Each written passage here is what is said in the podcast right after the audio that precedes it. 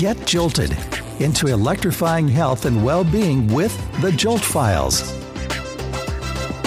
A spark of inspiration that will ignite your body and mind and shock you out of the same old routine. This is the Jolt Files with your host, Catherine Berry. Hello and welcome. My name's Catherine Berry from Acupuncture Professional, and I have with me Matthew Bauer, President of the Acupuncture Now Foundation.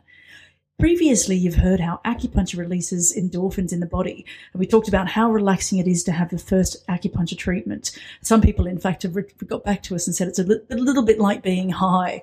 So we certainly understand why those people who have tried acupuncture seem to be, in their words, addicted to it. So, with me, uh, Matthew, my next question is a little bit about what would somebody expect when they first walked into their first ever acupuncture appointment? Most people trained in traditional acupuncture techniques, whether it's Chinese medicine or from Japan or Korea or anywhere in the Far East, and they are applying the traditional methods. It's going to start with taking a real thorough history of health issues and several questions being asked about even lifestyle patterns like sleep patterns, elimination patterns, things like that. And then there'll be a kind of unique Far Eastern Chinese medicine diagnostic techniques, looking at your tongue, feeling your pulses, maybe feeling specific, palpating specific acupuncture points, for example. Uh, these are all things that are done to help form a Chinese medicine diagnosis. And then the practitioner should discuss with you the treatment strategy, how you would start off usually with an initial series of treatments and see how the patient responds. They may give you instructions on diet, on herbs, on exercise. Acupuncture is part of a very broad system, uh, a complete holistic system of healthcare. And then in the acupuncture treatment itself, there are many different styles of acupuncture. I like to say acupuncture is well over 2,000 years old, and there's probably over 2,000 ways to do it. But nowadays, most acupuncturists in the West went down the path of using the ultra fine wires rather than thicker needles. So, especially when the ultra fine wires are being used, they're, they're literally not much thicker than a human hair and usually about the most people will feel is maybe about the same as having a single hair plucked from your head. And that's usually a stronger reaction. Often people don't feel the needles being inserted at all. They, they are inserted so quickly and they're used with a special device that helps the acupuncturist to insert them very quickly and cleanly. So often you don't feel the needles going in at all.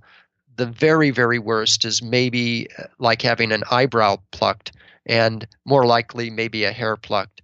But it is nothing like getting jabbed with a hypodermic needle, which is what everybody fears. So once the needles are left in place, usually they're left in place for about 20 minutes or so. And that's where people go into that state of relaxation, which you mentioned is almost like a, a little high. And, you know, they just find it such a comfortable and relaxing sort of experience.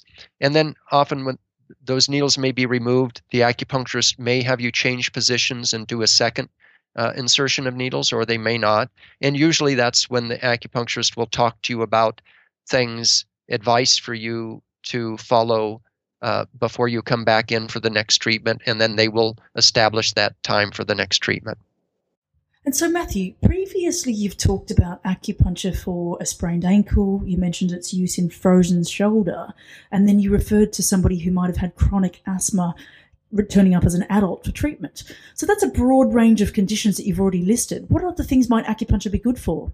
That is both the greatest blessing of acupuncture and in a way for acupuncturists it's been somewhat of a curse and that is that acupuncture has the potential to be used in such a tremendously wide range of conditions, people find it hard to believe. And that's why I always stress with people rather than thinking about the conditions themselves, although we can certainly talk about that, again, think about it as giving a boost to your body's efforts to fight whatever problem it has.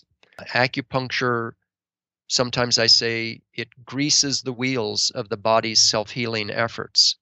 So, what acupuncture can't do is it can't make the body heal something that it never had the ability to heal. But for such a wide range of problems, if we can give a boost to the body's innate healing abilities, that often gives it the extra manpower that it needs to get over the top on the problem and to finally be effective in getting over the tipping point of the problem. So, any kind of condition that you look at and say, gee, is this a condition anybody ever bounces back from? Like, for an extreme example, if you take something like paralysis caused by a severed spinal cord, well, that's something that the body does not have the ability to heal.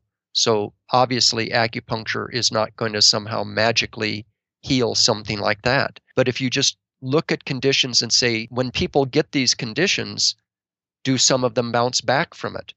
And if they do, that strongly suggests that the body's resources has the ability to get those conditions under control. And that's the type of problem that acupuncture should be able to help in the vast majority of cases.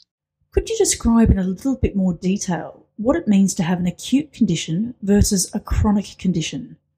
The more technical definition of a chronic condition is usually a condition that has persisted for at least three months. Some some sources will list it as six months. And an acute condition is something that has only recently happened and usually would refer to a, a problem like an injury, something that it is expected that you should fully recover from. So certain injuries, like I had mentioned, a sprained ankle, th- those type of, of musculoskeletal types of injuries, those are acute conditions. You may come down with a an, an acute fever, something like that associated with a cold or flu. And those conditions are ones that acupuncture should consistently speed up the recovery from. Whatever the expected recovery is, we should be able to speed that time frame up and help people to heal faster. We can actually see this, for example, in wound healing. So, like, for example, if somebody has had a surgery and they have an incision that's healing, when acupuncture is done for those incisions, we see them healing significantly faster than they would otherwise. And take, for example, a person with diabetes that has poor circulation, especially in their lower extremities. They may develop a sore or like have a cut on their foot. In those conditions, often the diabetic circulation is so low that even a small cut may fester and turn into a, a chronic wound or an open sore. And tragically, for some diabetics, that might even turn gangrene, and they, they could even need to have that limb amputated. So that's an example of a chronic condition that maybe started as an acute condition, but then goes into a chronic condition. So acupuncture can help speed wound healing. But in the case of like a diabetic, when you say, yes, acupuncture should consistently help a wound to heal faster, but what about a wound in a diabetic where now you're dealing with less than normal circulation?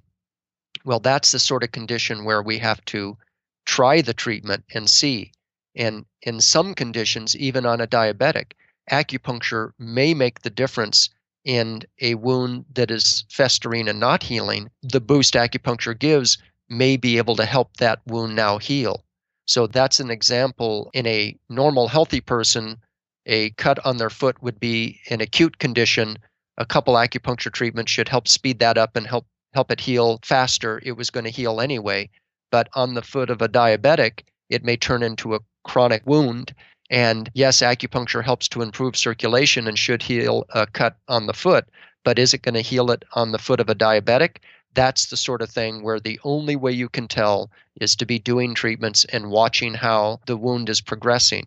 And you can actually see in some of these cases where these wounds have been festering not healing, maybe getting worse. And then when you start acupuncture, you can actually start to see that whole momentum shift from, you know, gradually getting worse to now gradually starting to heal. And that's a very good example about how acupuncture works. When we talk about boosting the body's healing ability, when you watch it in wound healing, you can literally see it happening before your eyes. And so, Matt, one of the things you've just mentioned is often an acute condition, if untreated, will become chronic and long term. So, just in wrapping up, what would your advice be for someone that has a more recent injury? You know, is it at what point would they be best advised to seek out acupuncture treatment? Well, since it's so effective at speeding up the healing process, um, you know, the earlier the better. I mean, that's always been the rule with acupuncture we much prefer to see people at the earlier stages rather than waiting for something to get more dug in. And are there any side effects to treatment? One of the great things about acupuncture is what we call good side effects. Often, when you help the body to better heal itself, even if you're just zeroing in on one problem, it will often end up helping other issues in the body. So, even if the problem that you have does not seem to be that significant of a, of a problem, but if you'd like to see that go away faster and get some good stress relief and better sleep and maybe better elimination patterns these are things that that tend to happen with many people when they go in for a series of acupuncture treatments whatever the problem is that brings them to the acupuncturist office it's always a boost to your body system. So I wouldn't wait. If you have an issue, contact your acupuncturist. They can discuss it with you. But at very least, you're going to get some relaxation and, and stress reduction. Today, we've talked about what to expect from your first acupuncture treatment and the fact that acupuncture is painless, that Matthew likened it to having a hair pulled out, and then, of course, once the needles are in, you don't feel a thing other than a relaxation feeling. We've also talked about the difference between acute and chronic conditions, and of course, the most important thing is the sooner you have your condition seen by an acupuncturist, the more likely you'll get a faster and better result. So contact your local acupuncturist today to find out more information. You've been listening to Matthew Bauer President of the Acupuncture Now Foundation, and Catherine Berry from Acupuncture Professional. Thanks for listening to the Jolt Files, your electrifying source of healthy East meets West wisdom. Zap over to thejoltfiles.com for exclusive content and special offers. And join us on the next episode to get your spark for life recharged.